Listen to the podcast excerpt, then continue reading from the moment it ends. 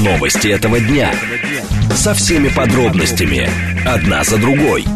Объективно, кратко, содержательно. Поток.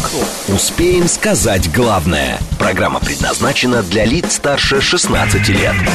Радиостанция «Говорит Москва», понедельник, 22 мая, сейчас 16.06. Меня зовут Юрий Буткин, добрый день. Следим за новостями, обсуждаем главные темы, смотрим, как едет город, все в прямом эфире. Вы смотрите и слушаете нас либо в Телеграме, либо на YouTube-канале, либо в социальной сети ВКонтакте. Вы пишите нам или звоните в прямой эфир. Для этого есть смс-портал, можно писать через Телеграм, ну а номер телефона 7373948. В движении. Традиционно по понедельникам город едет э, проще, чем в другие рабочие дни, пока и сегодня также, но уже, в общем, перспективы есть. 4 балла сейчас, 4 балла в 5 вечера, потом 2 часа шестибальных пробок уже сейчас нам обещают э, э, в 6 и в 7 вечера. Что касается главных проблем, которые видны, это, безусловно, э, Волгоградка. Э, буквально от третьего кольца э, начинаются проблемы и до, соответственно, э, поворота на Люблинскую улицу. Насколько я понимаю, э, строительные работы в том районе продолжаются. И вот, например, с третьего кольца на Волгоградку в область съехать практически невозможно. На это придется потратить довольно много времени.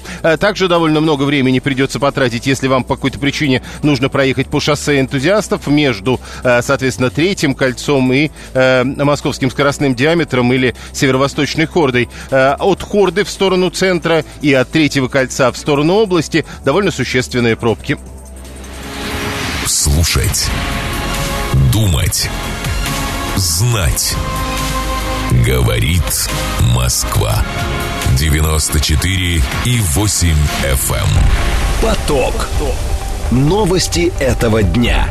Две темы обсуждаем в ближайшие 20 минут. Индийский премьер призывает реформировать Организацию Объединенных Наций. Как это может быть? Первая тема. Вторая тема. СМИ пишут о том, что российские производители электроники переносят бизнес за рубеж. Понятно, по каким причинам это делается. И если э, в данный момент речь идет о том, что 10% производителей, что называется, переезжают за границу, можно ли назвать эту цифру критичной? Две темы, которые будем обсуждать э, в ближайшие 20 минут.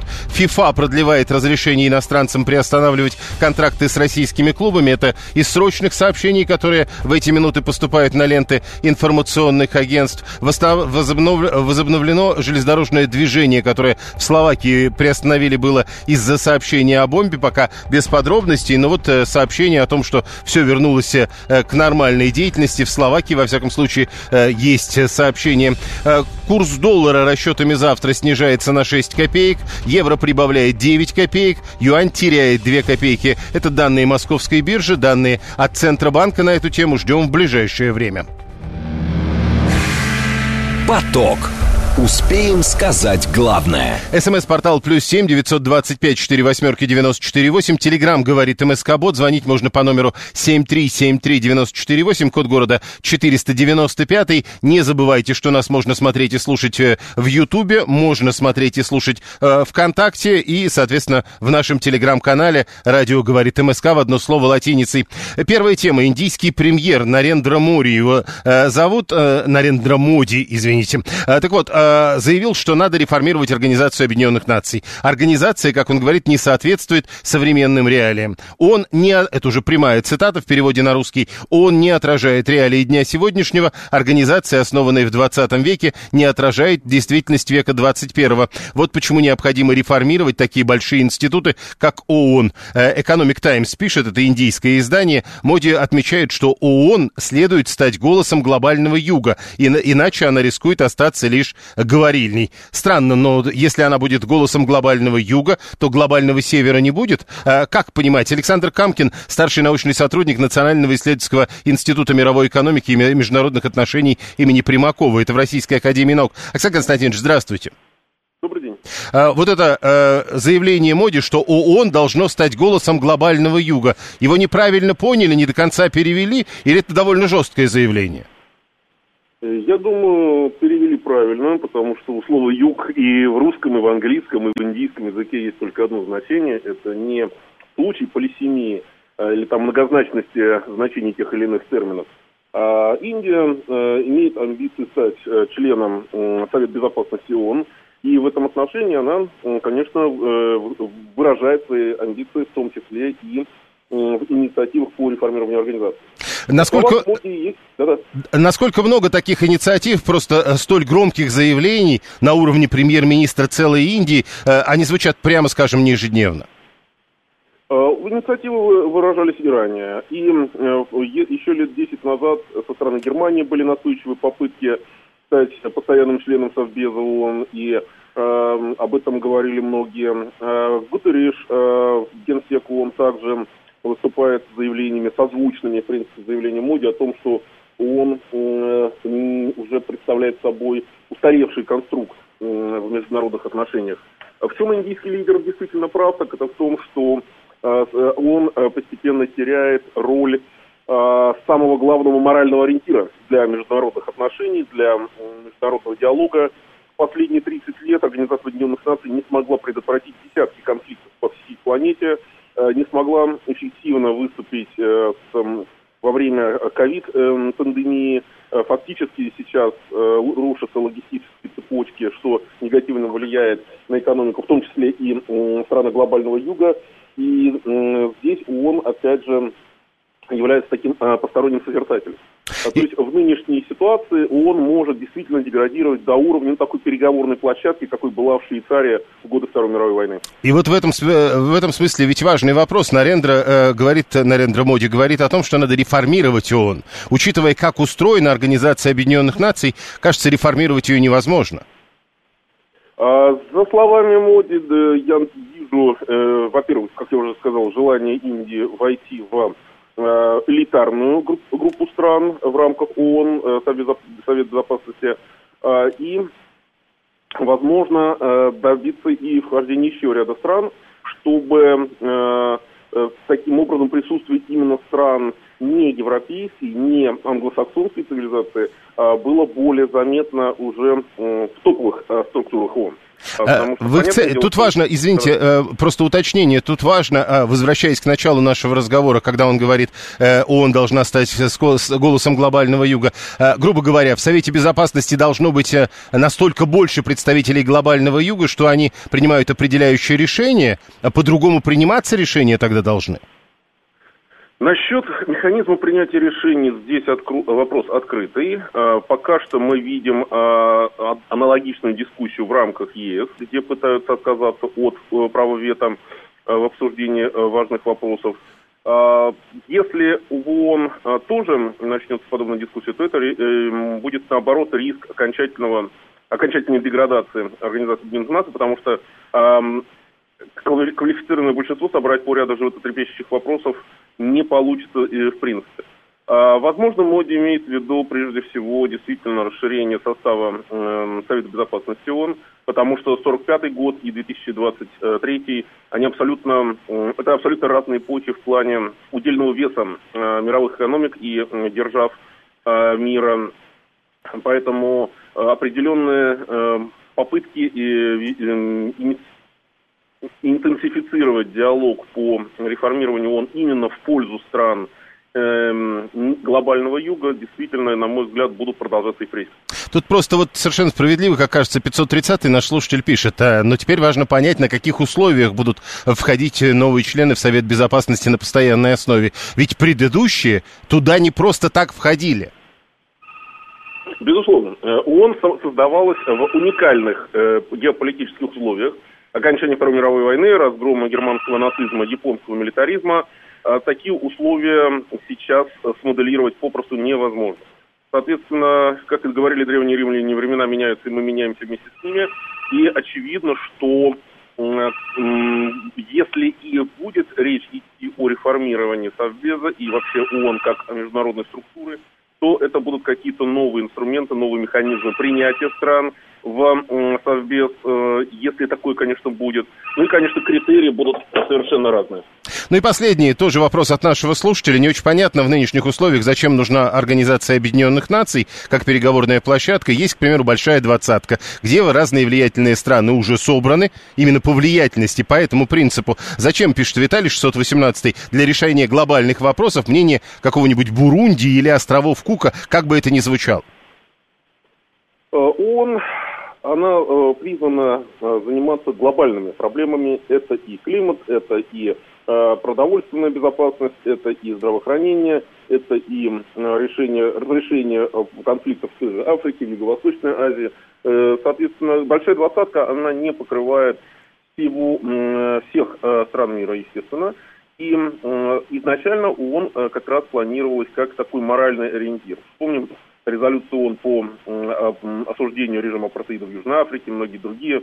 Но последние лет 30-35 мы наблюдаем действительно деградацию, прежде всего, морального авторитета ООН, э, его инструментов. Ну, таким, наверное, холодным душем или точкой невозврата были, конечно, бомбардировки Югославии в 1999 году, когда Западная коалиция официально э, фактически проигнорировала сам факт существования Организации Объединенных Наций.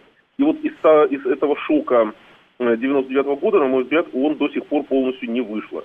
А последние события, там и ковид-пандемия, и глобальное обрушение цепочки поставок из-за э, санкционных ограничений невиданного доселе характера, э, фактически делают ООН ну, действительно организацией, требующей какого-то реформирования.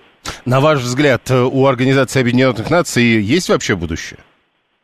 Определенное будущее есть, но действительно мир очень сильно изменился по сравнению с 1945 годом, и архитектура, и экономика, и э, экономический уклад. Поэтому какими будут в итоге изменения? Э, здесь э, очень вопрос такой пока что а, открытый, потому что слишком противоречивые и разнонаправленные интересы стран, как входящих в Совет Безопасности, так и стремящихся туда попасть. И, на мой взгляд, процесс этот, э, если и будет э, какое-то реформирование ООН, этот процесс будет явно не быстрый и достаточно болезненный. С вашей точки зрения, для России выгоднее, чтобы ничего не менялось или чтобы реформы начались? Естественно, реформы выгодны, если они будут выгодны нашей стране. А э, если а они могут быть таковыми?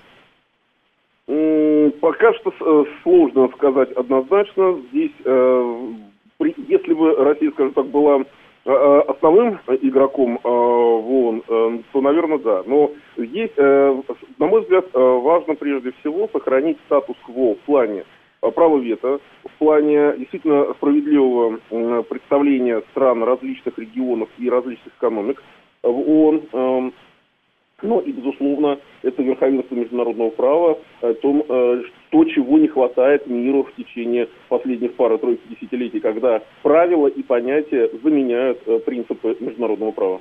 Ну и последнее. Э, Нарендра Моди, когда говорит, что он должна стать голосом глобального юга, выступает в качестве соратника Российской Федерации или скорее противника в этом смысле?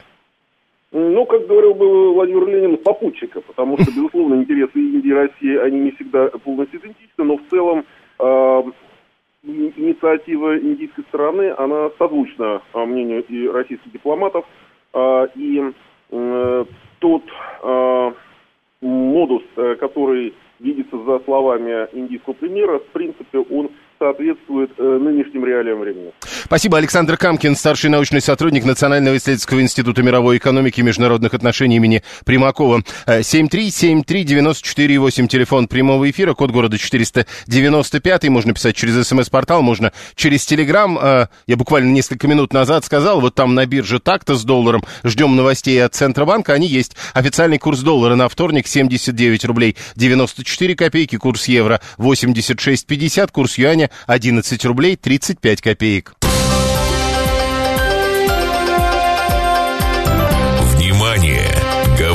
Говорит Москва. 94 и 8 FM. Эм. Поток. Успеем сказать главное – Российские производители электроники переносят бизнес за рубеж. Э, публикации в СМИ на этот счет появились. За последний год на э, такой шаг пошли примерно 10% компаний, которые перевели сборку в Китай, Вьетнам и Турцию. Речь идет о компаниях, которые разрабатывают и производят телеком-оборудование, вычислительную технику, промышленную или другую электронику. Иван Покровский, исполнительный директор Ассоциации разработчиков и производителей электроники, рассказал об этом газете «Коммерсант», который, собственно, об этом э, пишет. Издание пошло дальше, начало опрашивать экспертов, которые говорят, причины переноса производства за рубеж это прежде всего санкционные ограничения по поставкам комплектующих, загруженность сборочных линий, удорожание оборудования для производства печатных плат и проблемы с доступностью капитала при росте расходов. Илья Масух, директор Центра компетенций по импортозамещению в сфере информационно-коммуникационных технологий. Илья Исич, здравствуйте. Добрый день. А сегодняшняя публикация коммерсанта разве не говорит о том, что импортозамещение вот в той сфере, о которой мы сейчас говорим, как-то не работает? Ну, в принципе, э, история с компонентной базой, с электроникой у нас, ну, никогда не была такой передовой ни в советское время, ни в российское и так далее. Э, и тут не надо говорить, что что-то работает, нам ее надо восстанавливать. Э, э, вообще эту индустрию. И время, к сожалению, там на восстановление достаточно много требует. Нет, я бы не стал так, э, хоть чего-то делается. Нет, подождите, а, одно дело, если бы произ... хотя бы сборку для начала делали на территории Российской Федерации, а теперь получается, что даже сборка нам на территории Российской Федерации не удается, и каждая десятая компания в итоге переезжает в Китай, Вьетнам и Турцию. А, ну, тут э, есть же все-таки негативные эффекты от, э, от санкций к э, Э, который, ну, действует на самом деле на нас, да, пусть не так, как хотели западные, да, страны, но в части микроэлектроники дело в том, что даже для сборки требуется достаточно высокотехнологичное оборудование, всякие там, такие приборы для сборки просто, да, не говоря уже о там каком-то создании своих чипов, которые просто легче достать во Вьетнаме, в Турции, там, Китае. А тогда, тогда следующий вопрос возникает. Вот эти российские производители электроники, которые даже сборку делают в итоге за границей, насколько они российские в этом смысле? Ну, надо смотреть, да, надо смотреть, э, ну, по документам в принципе, есть такое понимание, э, такое понятие, как э, контрактное производство. Ну, вот если смотреть на это вот с этой стороны, то вроде как российские. А так, ну, согласен, что э, если они один шажок сделают, так, так могут и пропасть в этом Вьетнаме. Еще, еще один вопрос. Вот э, сегодня коммерсант пишет, речь идет о компаниях, которые разрабатывают и производят телеком-оборудование, вычислительную технику, промышленную и другую электронику. А мы с вами в разговоре уже договорились до того, что, в общем, производить все это довольно сложно на территории Российской Федерации из-за санкций, поэтому проще во Вьетнаме и Турции. А что с разработками? Ну, разработки в основном ведутся здесь. Ну, вот сами конструкторские бюро, там всякие такие э, научные исследования. Это, это и в программном обеспечении, и в аппаратном, в основном здесь. Э, это не, да, ну, не, не за границей редко уходит. Э, если посмотрите на крупные компании, которые вообще стали там, американскими, да, ну, в части, ну, знаете, такая Абби была компания, которая была российская, а потом уползла в Америку. Так разработка у них до сих пор здесь, в России идет. И, и, все, и, и все-таки тут важно, важно попытаться хотя бы понять людям, которые не очень глубоко э, в этом процессе, а как можно разрабатывать что-то, если это даже выпускать здесь не могут? Ну, знаете, этот э, э Apple э, разрабатывает все в Америке, а производит все в Китае что в мире такое возможно. Даже вот таки, на, на примере таких больших компаний. Хорошо, тогда по-другому спрошу. Ну вот хорошо, наши специалисты, которые здесь, в России, работают в условиях санкций, что-то сделали, а где это можно будет произвести тогда? Если у нас своего производства здесь нет. Ну, потихоньку, да, там Минпромторг старается открыть здесь производство, и надо сказать, что, ну, по сравнению с каким-то, ну, 2010 годом, то производство здесь все равно больше ну, стало у нас э, российских, да, э, но их, конечно, недостаточно, не говорю, ну, это, ну, капля в море, я бы так сказал, вот, э, но потихоньку, наверное, мы создадим, воссоздадим эту отрасль. Она была, она пропала в 91 году, могу напомнить, что Ельцин один, первые указы подписал о ликвидации Минрадиопрома, Минэлектропрома и так далее.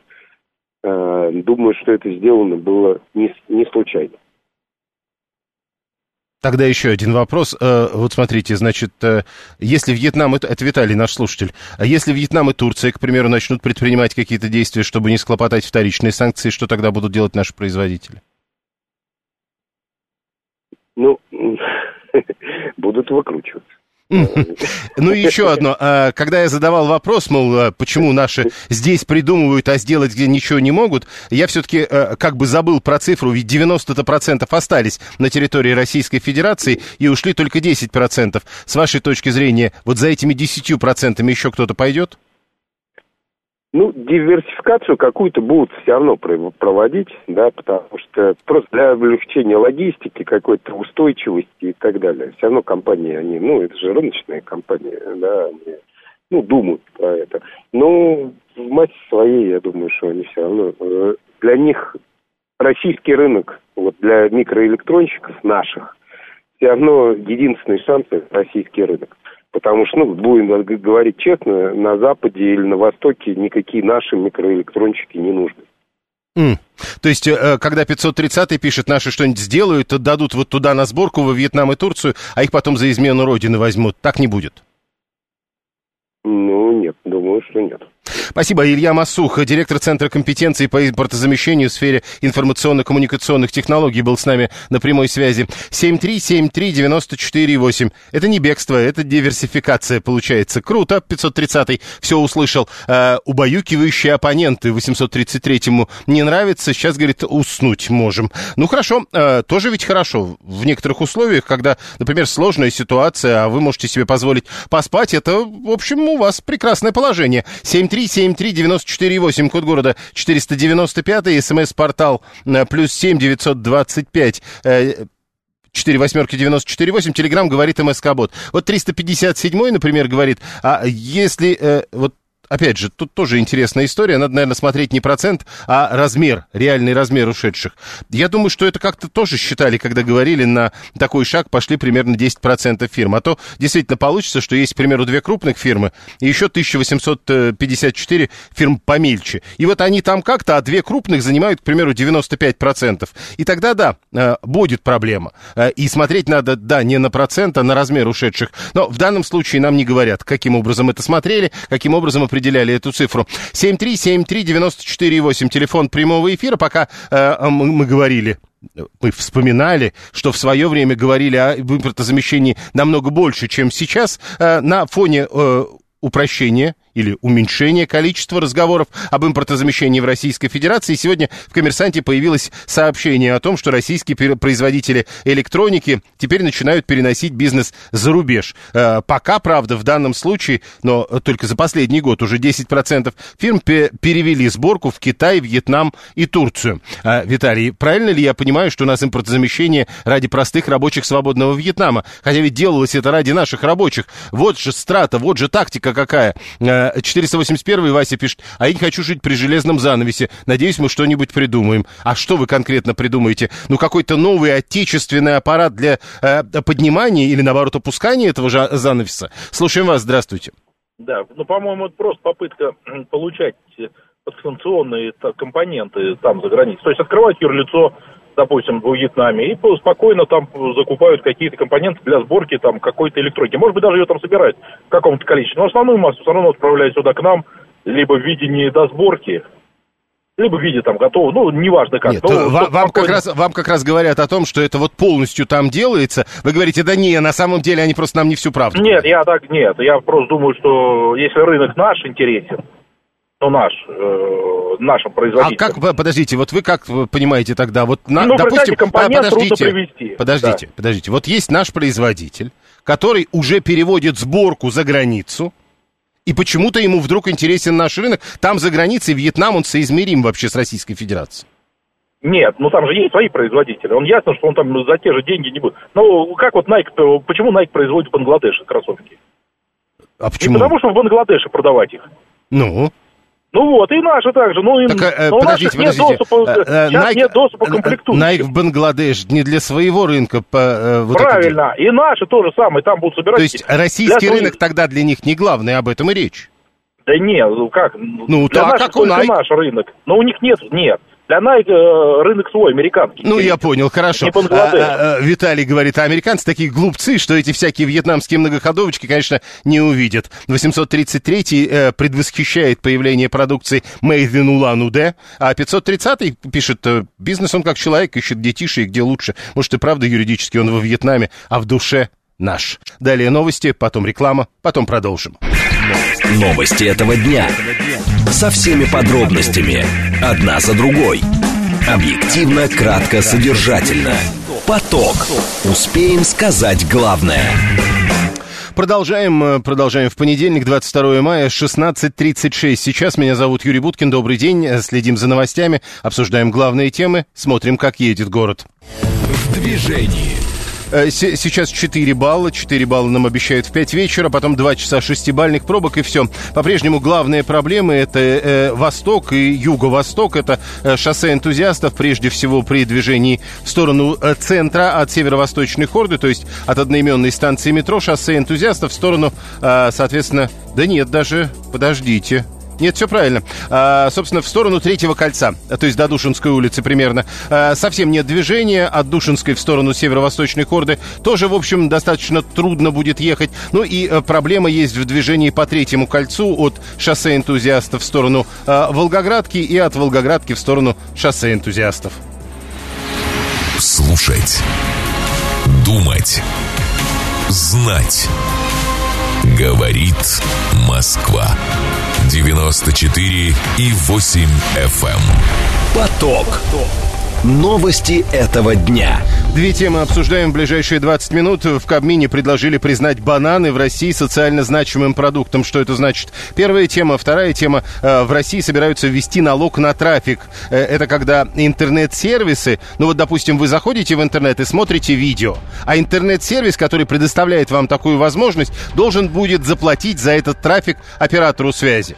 Э, говорят, что это так или иначе может быть повернуто против YouTube, к примеру, потому что Рутуб собираются от этого налога освободить. Насколько нужен такой налог и как часто он встречается в мире. Вторая тема, которую будем обсуждать минут через 10. Срочное сообщение. Учеба э, в МГУ фигуристки Медведевой прекращена, потому что она не смогла посещать занятия. В эти минуты пишет агентство РИА Новости. Корабль Крю Дрэгон с экипажем из четырех человек пристыковался к Международной космической станции. На э, орбиту прибыли четыре космических туриста. То есть, э, понимаете, знаете, э, четыре космических туриста. А, правда, миссия у них почему-то называется Ах-2. Поток.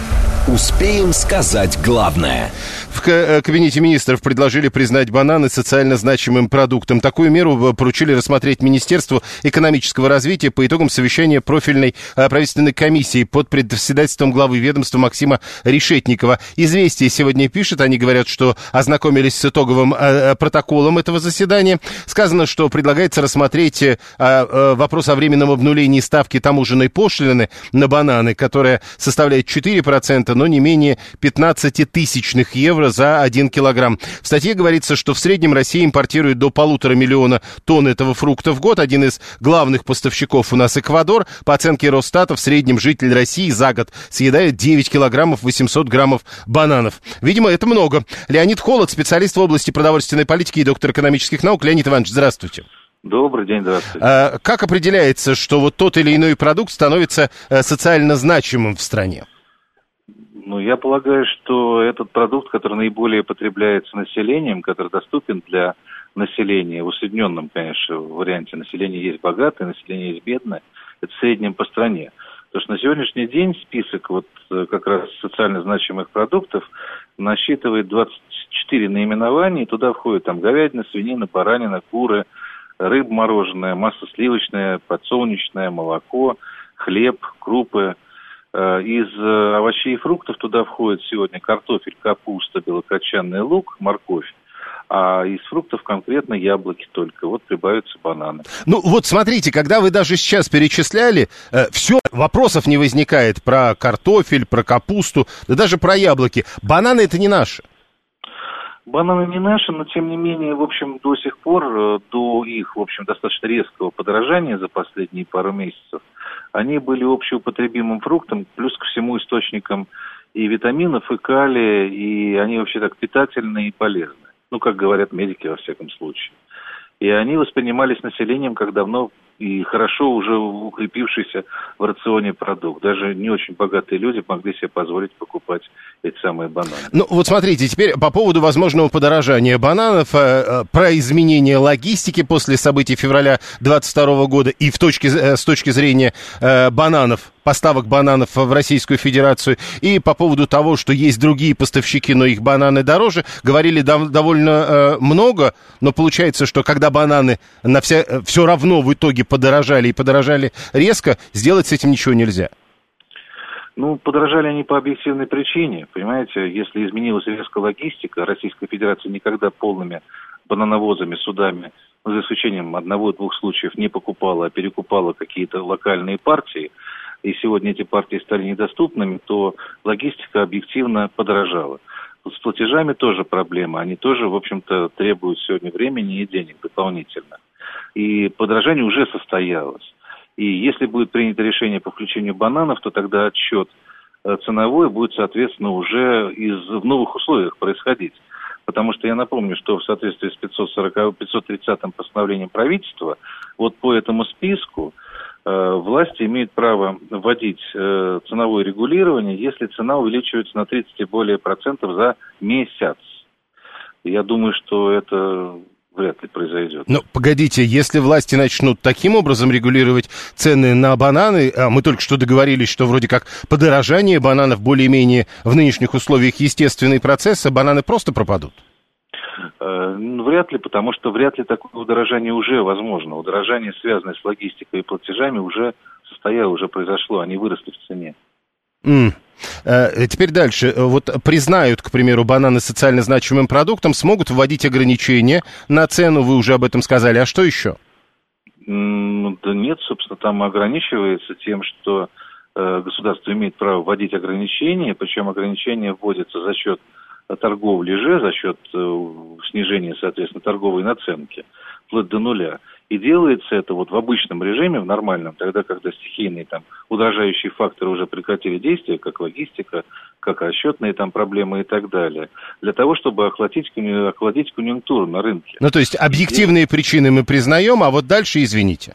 Да, если такой рост цен наблюдается в общей спокойной ситуации, то это явно либо монопольный сговор, либо какие-то другие конъюнктурные нехорошие вещи – которые таким образом э, должны быть охлаждены. Ну, то есть просто аппетиты охлаждаются.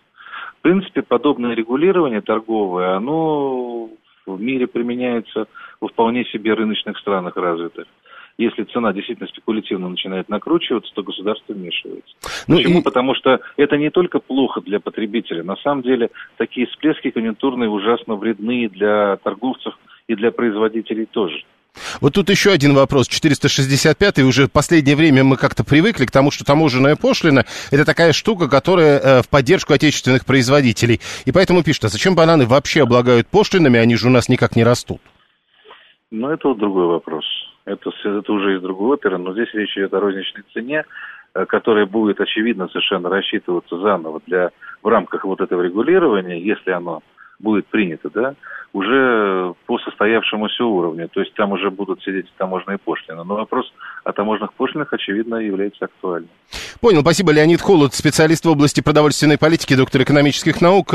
Напомню, э, согласно сегодняшней информации известий, собираются рассмотреть вопрос о временном обнулении ставки таможенной пошлины на бананы. Она сейчас 4%, но в любом случае не менее 15 тысячных евро за килограмм. Если кто хочет, можете пересчитать в рубли. А, ладно, с бананами бог с ними, пишет 530 пропадут коробки, в которых из луковицы, из луковицы в Москву огурцы и рассаду возят. А это будет серьезный удар.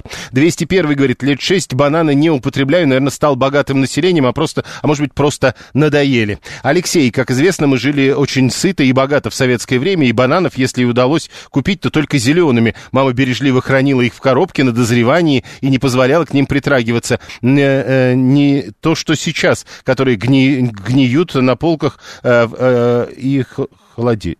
А, гниют на полках к холодильникам. Ну вот это опять э, тот случай, когда человек написал, но даже не прочитал, что написал. А, мы в Африку зерно, они нам бананы и никаких пошлин. Алекс полагает, что это так должно работать, э, но почему-то, видите, вот э, это не в Африке. Это почему-то возят в основном из Эквадора. А Эквадор, как вы понимаете, страна немного не африканская. Сушеные бананы надо потреблять, пишет Алексей 12 А что, это намного дешевле, что ли, по, с учетом э, нынешних э, цен на бананы? Насколько я понимаю, раньше бананы стоили в районе 50-55 рублей, а теперь они стоят в районе 100-120 рублей. Э, 520 А что это мы будем иметь с Эквадора, если объем закупки бананов возрастет? А там проблема э, не в этом. Даже, э, э, насколько я понимаю, там э, скорее проблема такая, что они вам не могут больше поставить. Вот учитывая, куда поставлять, а, они, в общем, особо и не могут. Поэтому говорить о том, что мы будем иметь с Эквадора, э, ну, мы будем иметь еще больше бананов, если эквадорцы все-таки на это пойдут. Э, Сергей говорит, а диабетикам, к примеру, бананы вообще не рекомендуются. А где бананы маленькие кормовые, что-то пропали? Об этом страдает Алекс 857. Давайте хотя бы с обычными бананами разберемся.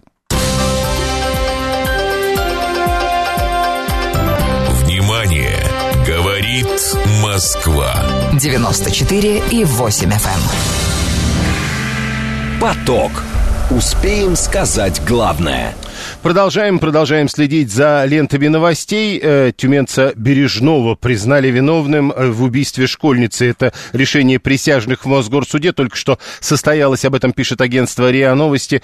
ТАСС пишет э, о том, как рассказывает о встрече с Лавровым глава МИД Узбекистана. Тот заявил, что в Москве на встрече с Лавровым была подчеркнута беспрецедентная динамика взаимовыгодного партнерства между странами. Последняя из проживавших на Тайване женщин для утешения сообщает агентство ТАСС. Умерла ей было 92 года. Ну и э, по Москве-реке запустили лайнер, посвященный столетию баскетбольного клуба ЦСКА. Подробности в ближайших информационных выпусках в интернете ищите в СМИ. А э, у нас еще одна тема для обсуждения. Налог на трафик. Говорят, что он будет и будет обязательным э, в перспективе. Тут, правда, не указано в какой перспективе, насколько ближайшей. Плата интернет-сервисам, операторам связи за пропуск основного интернет-трафика. Э, то есть больших потоков видео. Алексей Шестимиров, кандидат экономических наук и доцент финансового университета при правительстве России. Алексей Алексеевич, здравствуйте. Добрый день. Итак, если налог на трафик станет обязательным, что это будет означать для потребителей?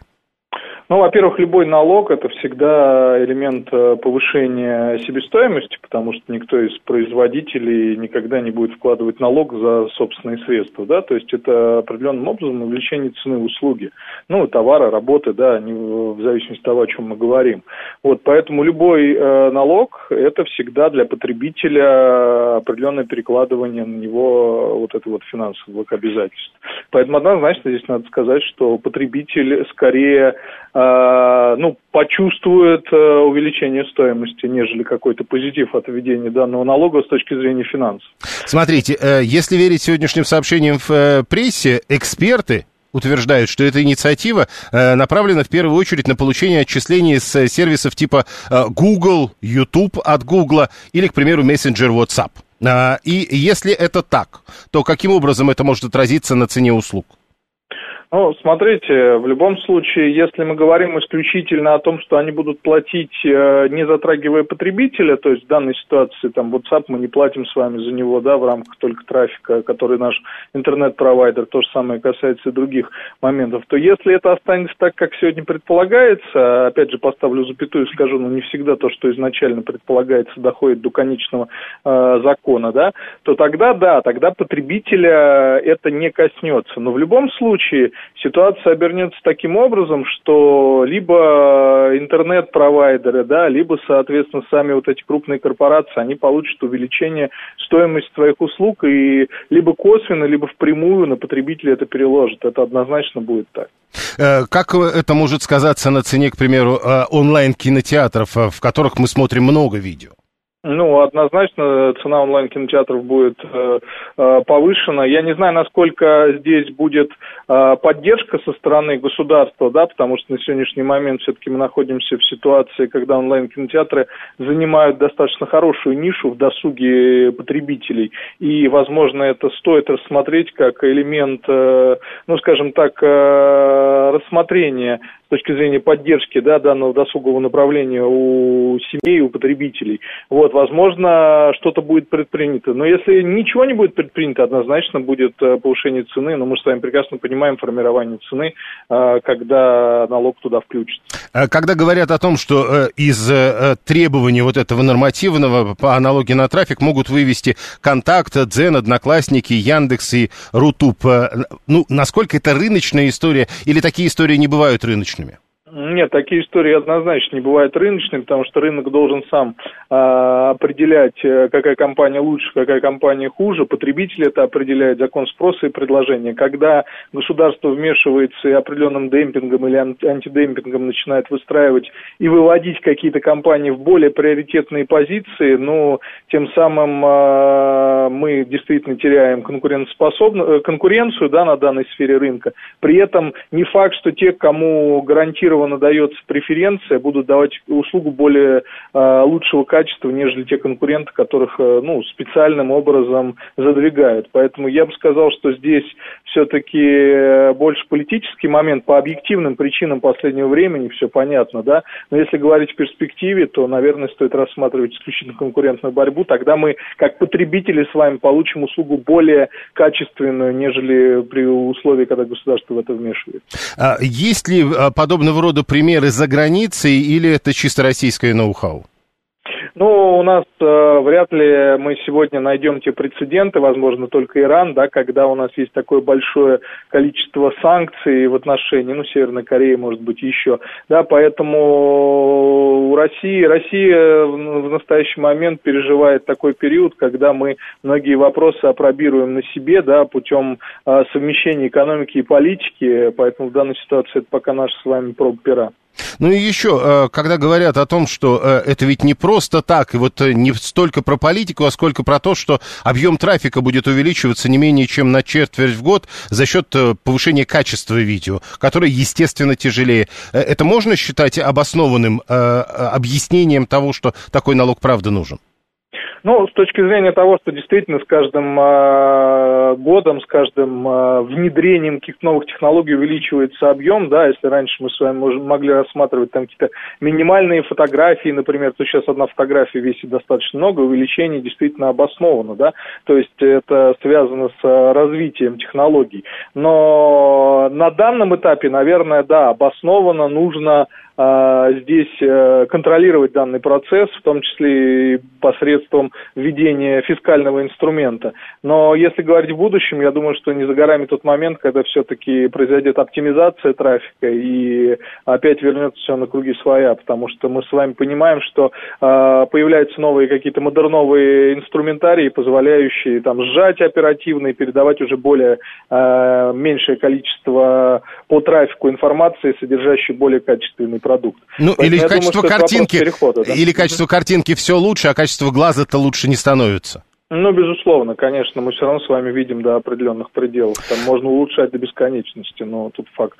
На сегодняшний момент стадия перехода все равно в любом случае присутствует. Да, действительно, трафик все больше и больше расширяется, и, наверное, обоснование экономическое в этом вопросе, оно присутствует и далеко не на последнем месте. Вот, но все-таки нужно, как любой, любой налог или любые какие-то коэффициенты повышающие, все-таки прорабатывать вопрос со всех сторон и понимать, как это прорабатывать так называемую оценку регулирующего воздействия, которое любой нормативный документ должен проводить, и последствия должны оцениваться до принятия документа, а не после его. Спасибо, Алексей Шестимиров, кандидат экономических наук, доцент финансового университета при правительстве России. Тут обращают внимание на упоминание мессенджера WhatsApp без разного рода комментариев.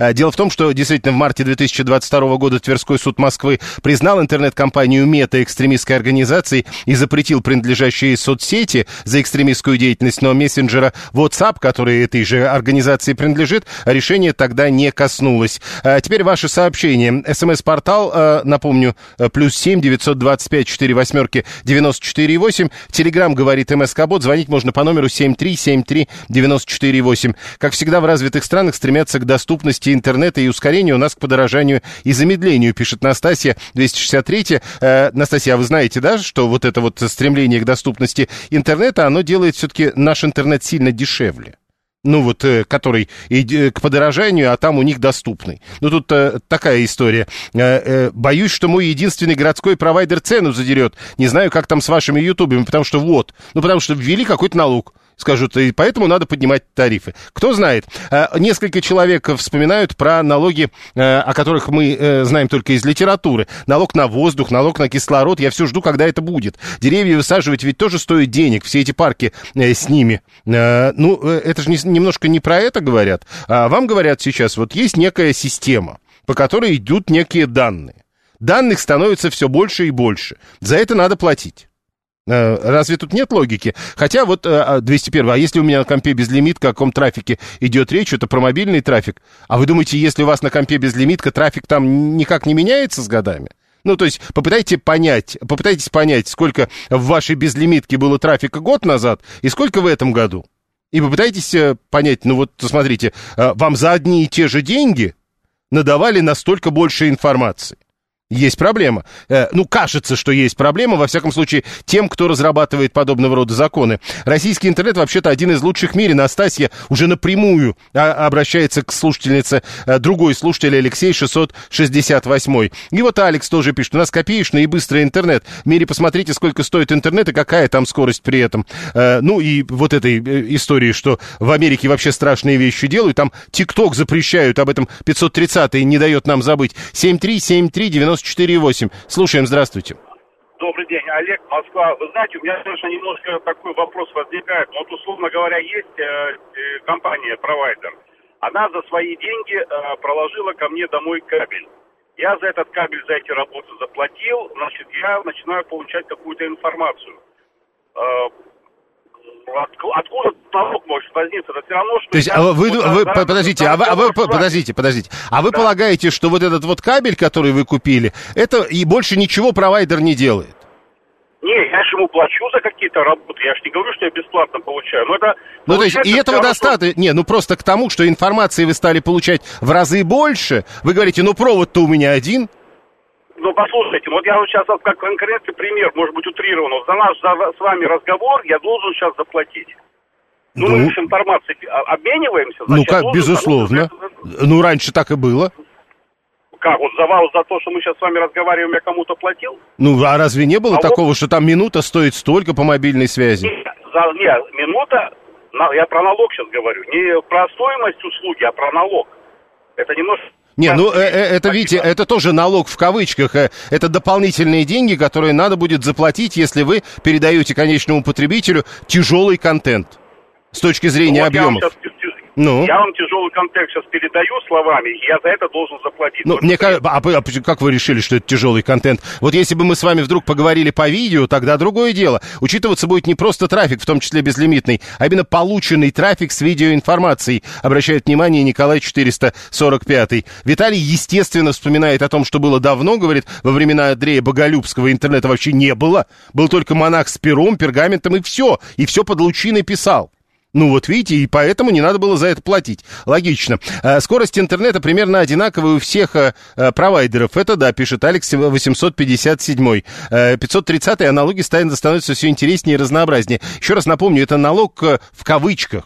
Это просто дополнительный тариф, видимо которые будут вводить э, операторы, э, соответственно, или как это наоборот, а да, операторы в отношении сервисов, которые предоставляют э, вот это э, тяжелое видео. Э, э, провайдеру без разницы, сколько терабайтов я качаю в месяц, цена одна, пишет 201. Ну вот э, в какой-то момент перестало быть без разницы. В какой-то момент стало понятно, что, э, ну, грубо говоря, в одну и ту же трубу вы вбухиваете такое количество информации, что труба не выдерживает. 7373948. Э, государство как страдает от того, что трафика стало больше, пишет 465 Все зацепились за слово налог, судя по всему. Никак не страдает государство. 7373948. Э, Речь идет об оплате э, операторам связи.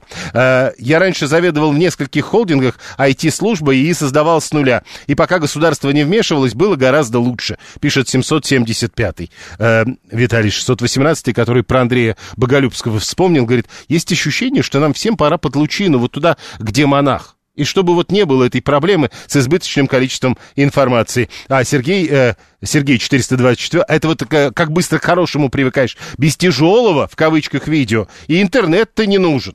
Интересно, как же вы 20 лет назад интернетом-то пользовались? Ведь там-то этого видео точно не было. Нет, труба-то как раз выдерживает. Нервная система государства не выдерживает, уверен 445-й. 639-й труба не из железа, и все равно, она просто скорость порежет. А 857-й говорит, что такими методами мы скоро как в Китае будем. А, далее новости.